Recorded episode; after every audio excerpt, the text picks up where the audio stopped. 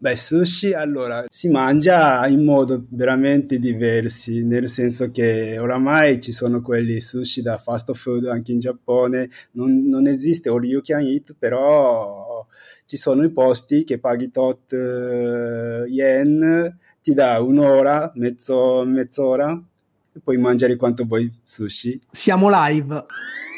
Benvenuti! State ascoltando Juicy Tap.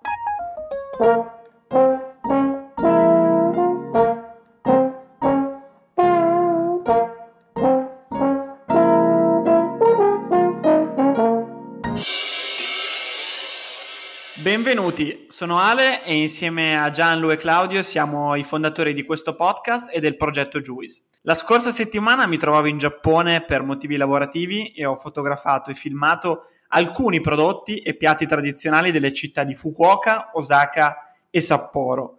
Avete risposto in tantissimi e avete anche suggerito alcuni ospiti per parlare proprio delle tradizioni e della cultura gastronomica giapponese. Vi abbiamo accontentato e abbiamo subito organizzato questo nuovo episodio. Oggi saremo infatti con Hiro Ikeda, che possiamo definire host del celebre locale Kampai a Milano. Con Hiro viaggeremo tra le tradizioni e le culture nipponiche, parleremo del concetto di Zakaya e parleremo di ciò che unisce e divide l'Italia ed il Giappone. Caro Hiro, grazie per aver accolto il nostro invito e benvenuto su Juicy Tap. Ciao ragazzi, grazie per l'invito. E sono un pochino emozionato, però facciamo delle chiacchierate divertenti. Grazie mille a te per aver accettato il nostro invito. E noi iniziamo sempre chiedendo al nostro ospite una piccola presentazione, quindi Michael Stavolta io direi di partire dalle tue origini, quindi da dove, da dove vieni, raccontaci un po' il tuo percorso fino ad oggi. Beh, allora, io sono di Tokyo, e il nonno di mio papà ha una fabbrica, cioè aveva perché già morto, aveva una fabbrica di tè verde. E mio papà compra da lui, vende tè verde a Tokyo, ne, ce ne sono due, di cui uno gestisce mia mamma, l'altro gestisce mio papà ho una sorella maggiore e lei segue, lavora insieme ai genitori e mio fratello ha un ristorante di pizza. E niente, io fin da piccolo avevo questa passione per la cucina generale, perché i miei genitori, ripeto, perché lavorano, quindi a casa non c'era nessuno a cucinare.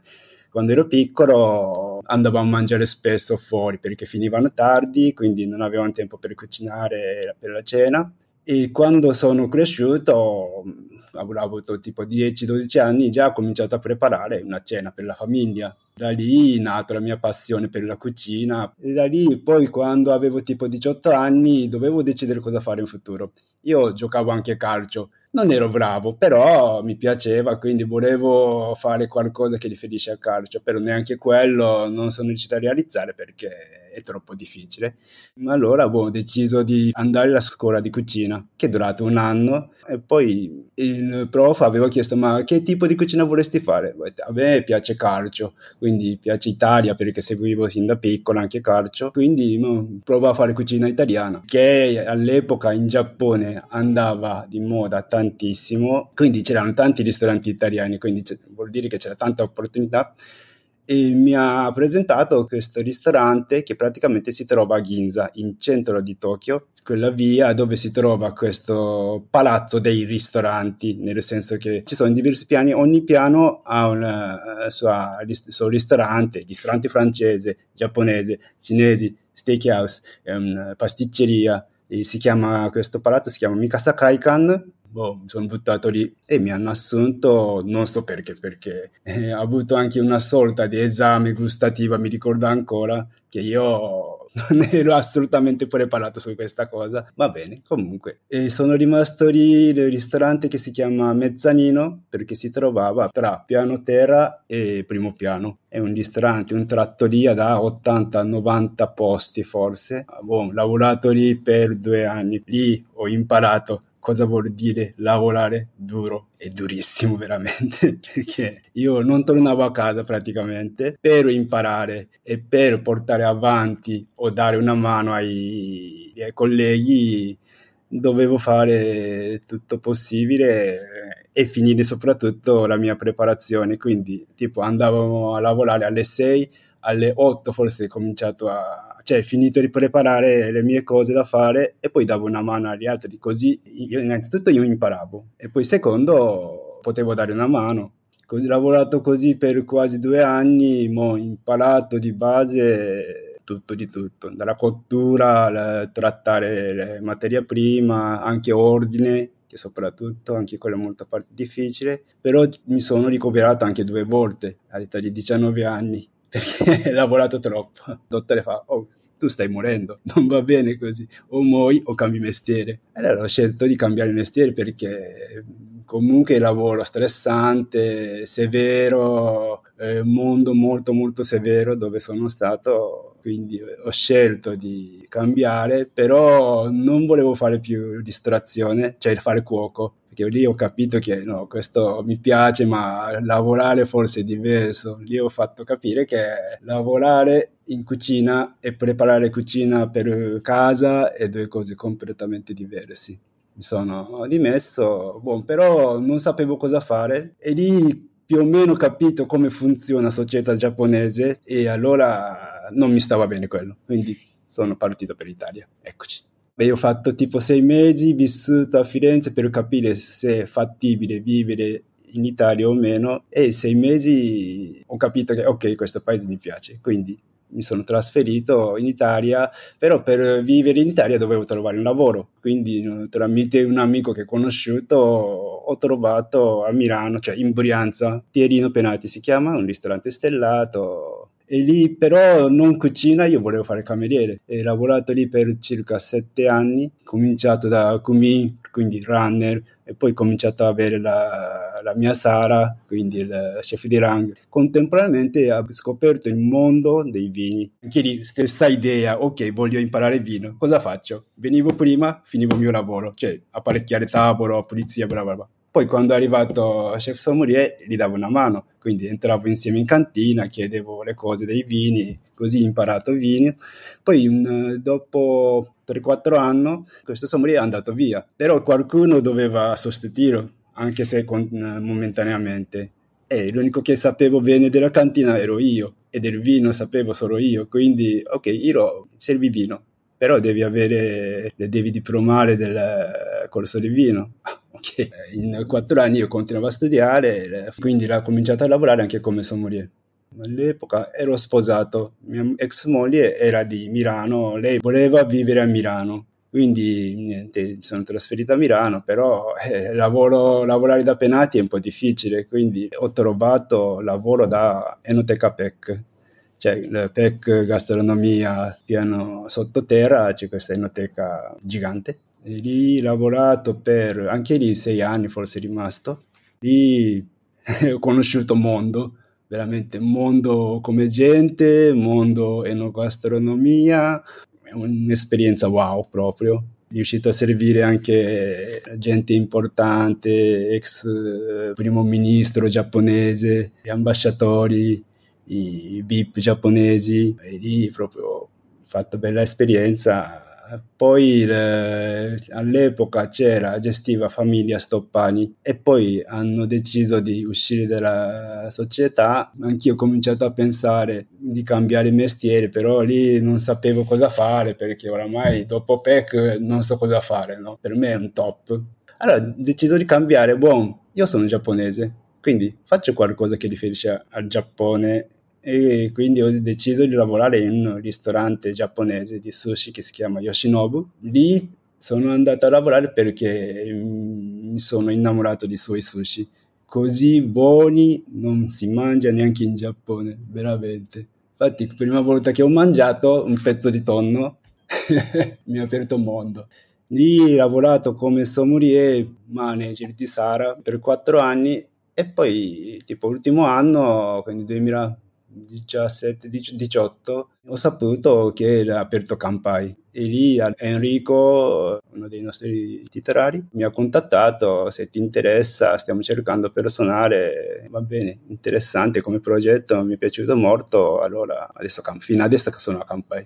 Iro, grazie mille per averci raccontato la tua fantastica storia. Prima di, evidentemente, ti abbiamo chiamato per uh, entrare con te dentro la cultura giapponese. È un tema di cui soprattutto attraverso i nostri viaggi avevamo raccontato un po', però avevamo voglia di, di raccontarlo in maniera, in maniera, forte, con qualcuno che comunque provenendo dal, dal Giappone fosse in grado di farci veramente capire che cosa vuol dire il Giappone e non soltanto provarlo a leggere da un paese esterno e quindi da un osservatorio esterno. Prima però di parlare di questo ci tenevo a farti una domanda e hai, ci hai raccontato che la cucina italiana c'è sempre un po' stata nella tua vita anche quando eri in Giappone. Tuo fratello pizzaiolo, hai lavorato due anni in un ristorante italiano. Quello che ti voglio chiedere è come è cambiata la tua idea di enogastronomia italiana da quando eri in Giappone a quando eri in Italia? C'è un, un elemento che magari particolarmente ti ha, ti ha sorpreso? Cucina italiana per me ci tiene molto la materia prima rispetto a cucina per esempio francese. Per me è una cucina che si mangia la salsa cucina cinese si mangia cibo fritto.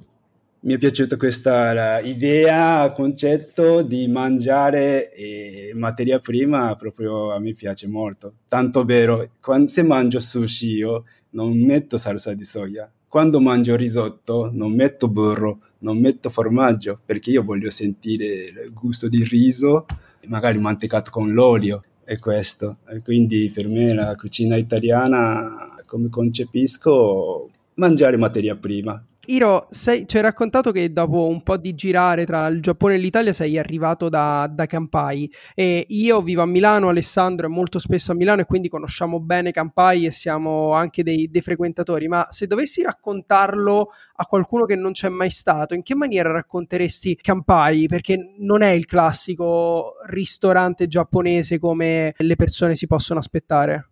Allora, Kampai è nato con l'idea di fare stile izakaya, cioè un locale dove si mangia e dove si beve e si diverte se sei in gruppo soprattutto.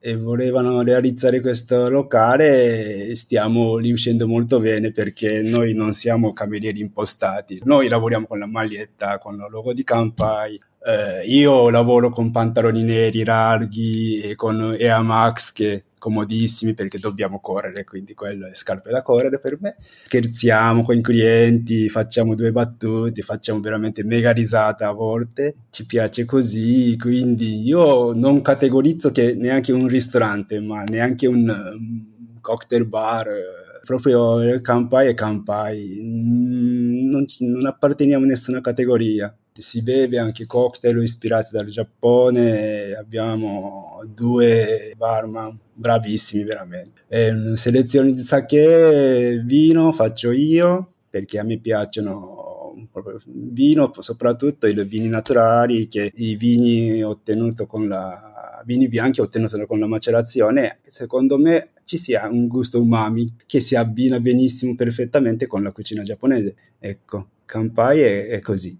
Se vuoi intanto parlarci e approfondire quello che è il gusto umami. Allora, il gusto umami è um, praticamente un eh, gusto, quinto gusto si chiama così, è stato scoperto, identificato da un professore da giapponese nell'inizio di 1900, perché lui mangiando arga kombu, che è usato per fare brodo, trovava sentiva questo gusto che non capiva né dolce né aspro né salato né amaro e riuscito a scoprire la sostanza che lì si trovava il, si trovava il glutamato monosodico, gusto responsabile di gusto umami, che si trova anche pomodoro, la cipolla, formaggi, salsa di soia, anche miso, insomma tanti nei, nei cibi fermentati.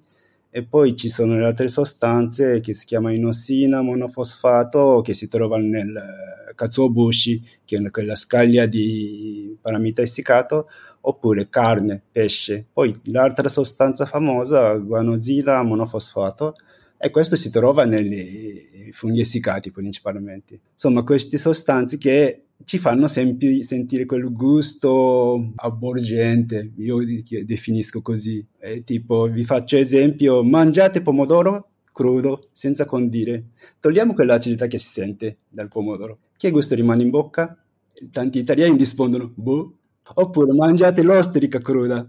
Togliamo la sapidità. Che gusto sentite? Rispondono sempre, boh, sa di mare. Esatto, è quello.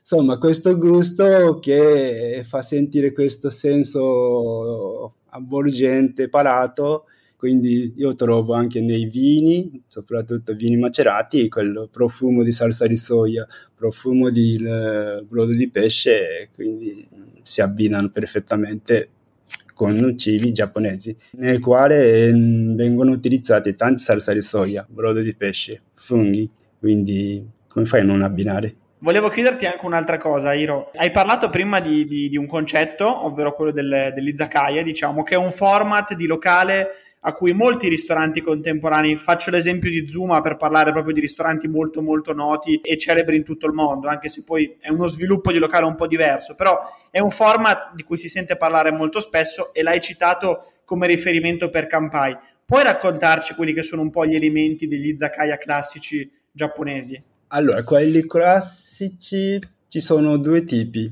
di izakaya. Uno, posto piccolo, ci sono soltanto 5-6 posti al bancone e una persona fa cuoco, prepara davanti a voi e serve direttamente. Ci va di solito ma, eh, da solo, tipo quello che faccio immaginare, un impiegato dopo lavoro non vuole tornare a casa. Al lavoro nessuno dà complimenti, neanche ringraziamento, però comunque lui lavora duro nessuno gli dà un premio. Quindi questa persona prima di tornare a casa e si dà un premio. Quindi va lì, mangiucchia, bevucchia qualcosa, magari un posto figo, posto sporco, però si mangia benissimo. Allora, tornare, prima di tornare a casa va lì. E questo è uno stile. E poi l'altro stile è un, uh, proprio izakaya popolare, che forse Kampai ha questa tendenza verso questo stile, che è un posto si diverte mangiando, bevendo, magari facendo casino, ma soprattutto dove si fa esperienza l'unica. Quindi Kampai è un'esperienza per me. Vengono anche i giapponesi, non tanti. E Izakaya per me è così, e sono due tipi.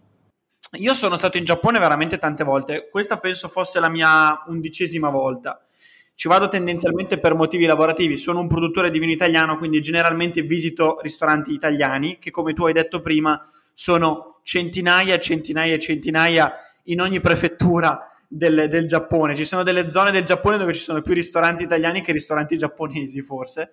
Però parliamo un attimo di, di cultura gastronomica giapponese. Volevo chiederti se hai un ricordo legato al cibo giapponese nello specifico? Allora, nei miei ricordi, tipo quando ero piccolo, quando tipo era il mio compleanno, compleanno di qualcuno di famiglia, e i miei portavano questo posto Steakhouse dove preparano su teppanyaki, piastrella di ferro davanti a te e purtroppo oramai non c'è da forse 20 anni, avevo chiuso, però io mi ricordo sempre quella scena della preparazione di stick eh, wagyu giapponese, era buonissimo, volevo tornarci ma non c'è più quello gusto, quello stile, atmosfera un po' diverso da solito. L'altra cibo giapponese, tonkatsu, quella cotoletta di maiale anche lì c'è una ricerca maniacale. Ogni volta che io torno in Giappone c'è questo posto a Shinjuku, faccio anche un'ora di coda per poter mangiare perché non prendono la prenotazione, però ha una consistenza pazzesca, carne tenerissima, però la crosta è fuori, è croccantissima. Allora cosa fai? Metti in bocca, mastichi, ok, buonissimo. Poi dopo un po' due o tre bocconcini la tua cavità orale è spappolata perché è così croccante che ti ferisce anche quello tonkatsu è oishi oishi oishissimo buonissimo e Iro molto spesso lo si trova anche nei, nei bento box eh, prima di salire sullo Shinkansen, no? La, la, sì. la cotoletta di, di porca fritta. Ce n'è, ce n'è. E poi la, quella è proprio Un'altra cosa da divertirsi in Giappone è salire su Shinkansen e mangiare quel bento box, magari della zona, tipo se vai in una città, una prefettura che si chiama Shizuoka, alla stazione Shizuoka c'è questo supermercato di vento che ti vendono 50 tipi di venti diversi, però tutti sono cibi autoctoni, nel senso che lo, lì famoso per anguilla, paramita, Insomma, ogni prefettura ha la spe- sua specialità. Tokyo, Hokkaido, se andate a Osaka, e Osaka vabbè c'è okonomiyaki, takoyaki, quello che è, e ci sono tante cose. L'altra cosa che sono legatissimo, una passione per ramen, se potessi mangiare io mangerei ogni giorno veramente. Solo che a Milano ce ne sono adesso ce ne sono però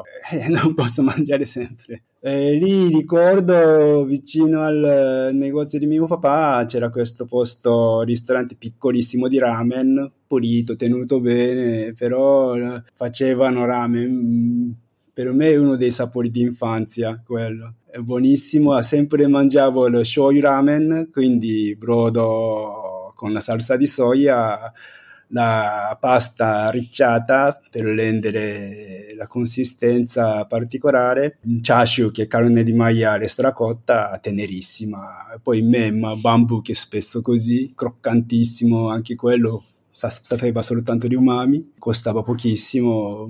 Ogni volta che tornavo in Giappone mangiavo anche lì. Anche però questo, anche questo ristorante, già chiuso da qualche anno, ogni tanto mi ricordo, ma io voglio mangiare ancora quello.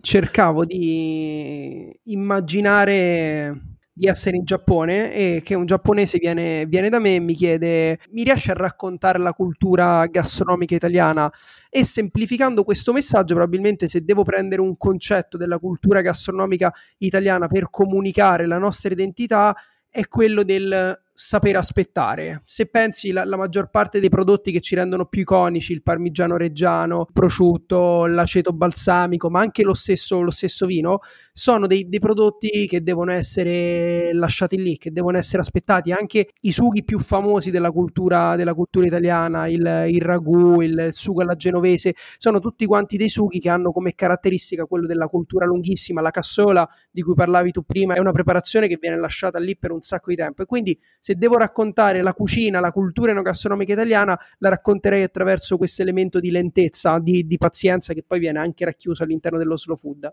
Se ti facessi la stessa domanda per la cultura giapponese, qual è quell'elemento che secondo te funziona bene nel raccontare la cultura giapponese a qualcuno che non c'è mai stato?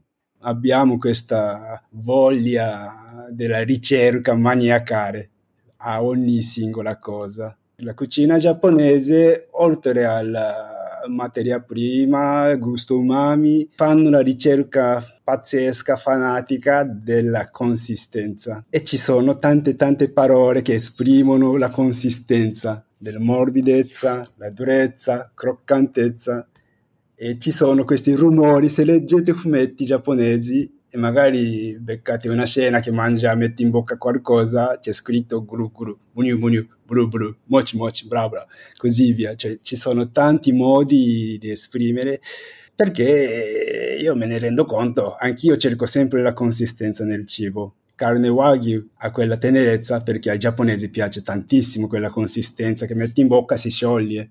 Se mangiate ramen ah, la pasta eh, non è ardente ma qualcosa di più non cruda, si può scegliere la cottura.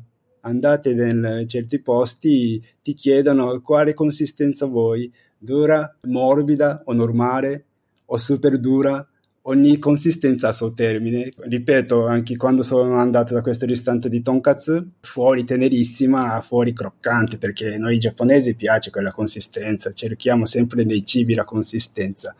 Taglio di pesce per fare sashimi, sushi, anche quello. Eh, se sbagli taglio, il pesce eh, rimane dura, invece bisogna tagliare la parte nervi in modo che rende carne tenera quindi io sempre stato preso in giro, eh sushi, fai pallina di riso, metti pesce crudo tagliato.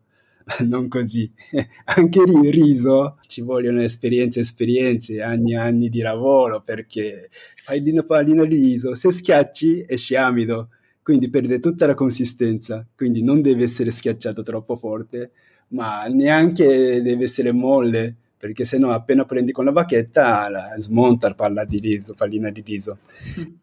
Eh, Iro, prima ci hai detto che sei un appassionato di, di vino, di vini naturali nello specifico, allora adesso parliamo un attimo di sake. Eh, non lo abbiamo mai fatto in oltre 100 episodi, quindi approfittiamo della tua presenza per conoscere un pochino meglio questo prodotto giapponese straordinario.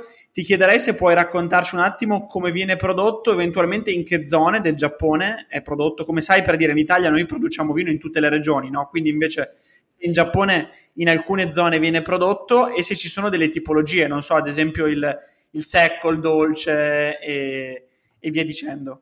Allora, il sake è fatto con riso, acqua e lieviti e koji, che è lo spore di riso. È una fermentazione alcolica ottenuta dal riso saccarificato e fermentato.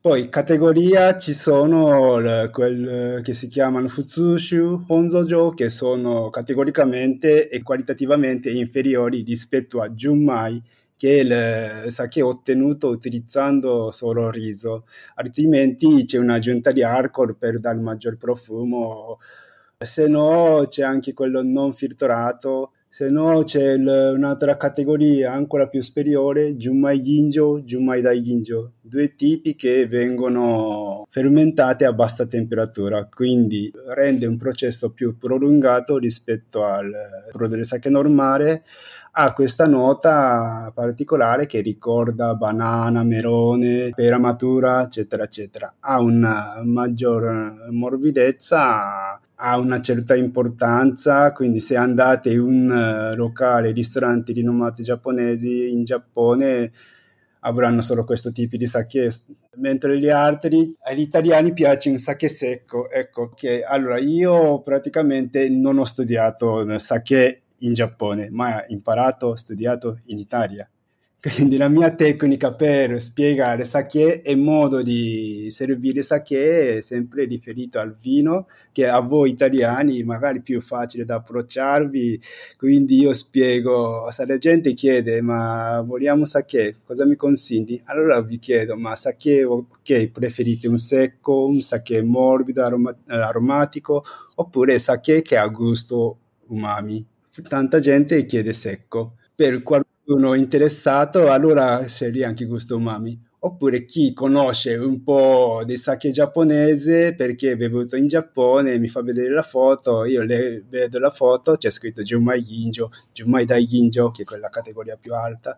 Quindi faccio assaggiare questo e poi racconto come è fatto, eh, questo sake ha questa tendenza, questo gusto. Iro, a parte averlo nominato qualche volta non abbiamo mai parlato di, di, sushi, che è il prodotto, il piatto giapponese che se tu giri in Italia e chiedi a persone a caso, dimmi la prima cosa giapponese che ti viene in mente, diranno 9 persone su 10, tutti quanti il sushi.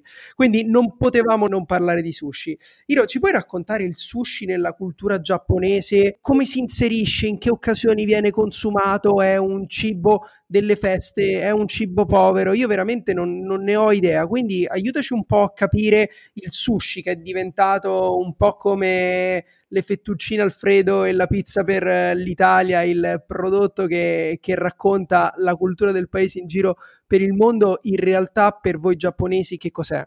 Beh, sushi allora si mangia in modo veramente diversi, nel senso che oramai ci sono quelli sushi da fast food anche in Giappone, non, non esiste all you can eat, però ci sono i posti che paghi tot uh, yen, ti dà un'ora, mezzo, mezz'ora, puoi mangiare quanto vuoi sushi. Poi posto così, oppure l'altro è famoso, il kaiten sushi, tu ti siedi al bancone e su, su, cui c'è questo nastro trasportatore di piatti e su cui ci sono diversi piatti di sushi, magari colori diversi, ogni colore il suo prezzo. Quindi la qualità di eh, tipologia di sushi corrisponde al prezzo questo quello più fast food dove si può andare sempre spesso e volentieri. Cosa mangiamo oggi? Eh, andiamo da Kaiten Sushi allora andiamo a Kaiten Sushi mangiamo 20-30 piatti a gogo.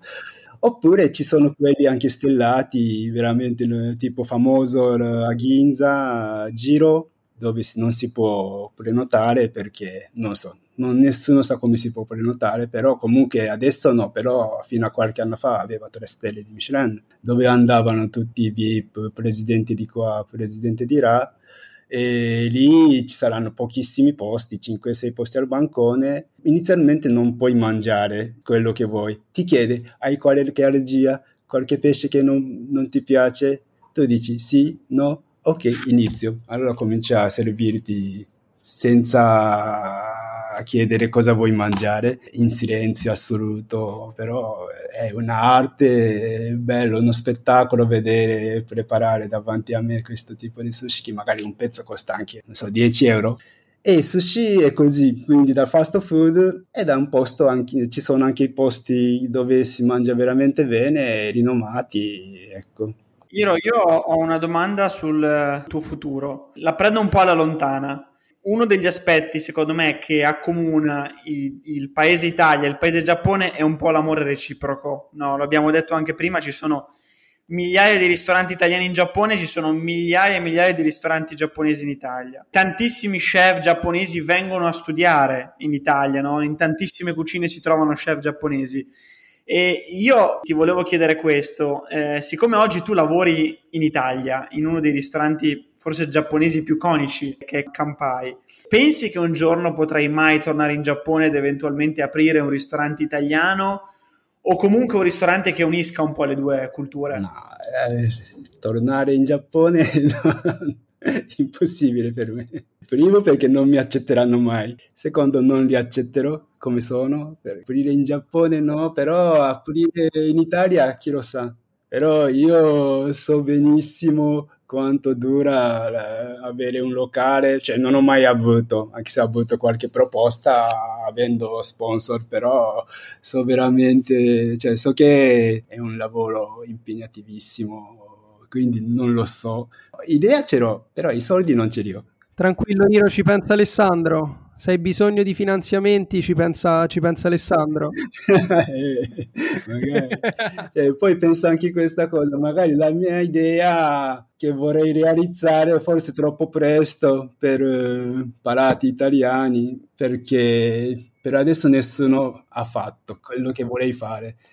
Quindi aspetterò ancora due o tre anni, poi vedo che ok, c'è una, questa richiesta in giro, allora vuol dire che hanno, avete scoperto, abituato, capito abbastanza bene la cultura gastronomica giapponese. Quindi adesso subito no, io sto benissimo da Kampai, mi diverto un botto, veramente botto. Oggi ti senti più di avere una mentalità giapponese o italiana? Ti spiego perché ti faccio questa domanda.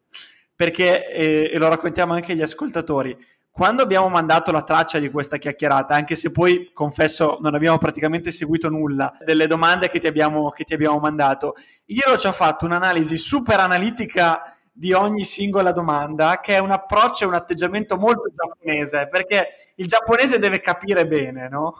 E allora ti chiedo se ti senti più di mentalità italiana o giapponese oggi? Eh, beh, certe cose con la mentalità giapponese ma tante cose, anzi, peggio di mentalità italiana. I miei colleghi italiani mi scuotono sempre la testa, sei peggio di italiani. Appunto per questo io non posso tornare in Giappone. Resta qui in Italia che così possiamo continuare a venirti a trovare da Campai.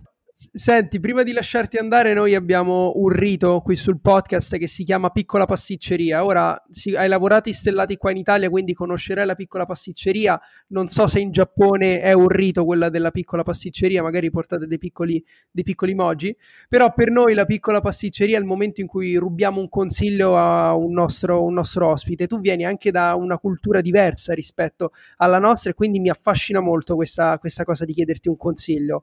Un consiglio che può essere essere di qualsiasi tipo, può essere un libro che hai letto, un film, un album musicale, un qualcosa però che all'interno del tuo percorso di vita è stato rilevante, ti ha, ti ha segnato e che per questo motivo hai piacere di condividere con noi e con chi ci ascolta. Mm-hmm. Beh, io leggo libro però soltanto di Haruki Murakami, uno scrittore giapponese famoso anche in Italia. Io consiglio vivamente perché a me piace il suo stile di, di scrittura, il modo di descrivere l'atmosfera e delle, dei cibi, della musica, delle persone. Vabbè, lui forse è veramente scrittore giapponese perché fanno questa ricerca maniacale di atmosfera, delle persone, come è fatto le, le mani, le dita, quindi descrivono nel suo modo che a me è molto risulta affascinante.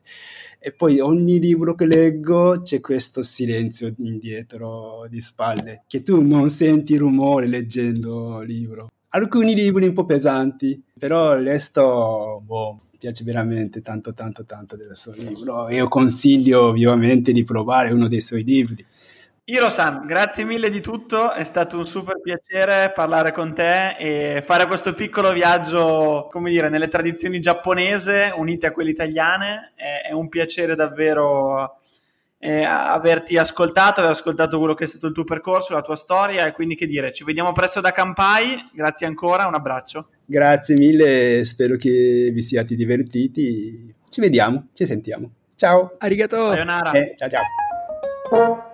Hai ascoltato Juicy Tap. Per altri contenuti di Juice ci trovi su Instagram e sul nostro sito thisisjuice.net.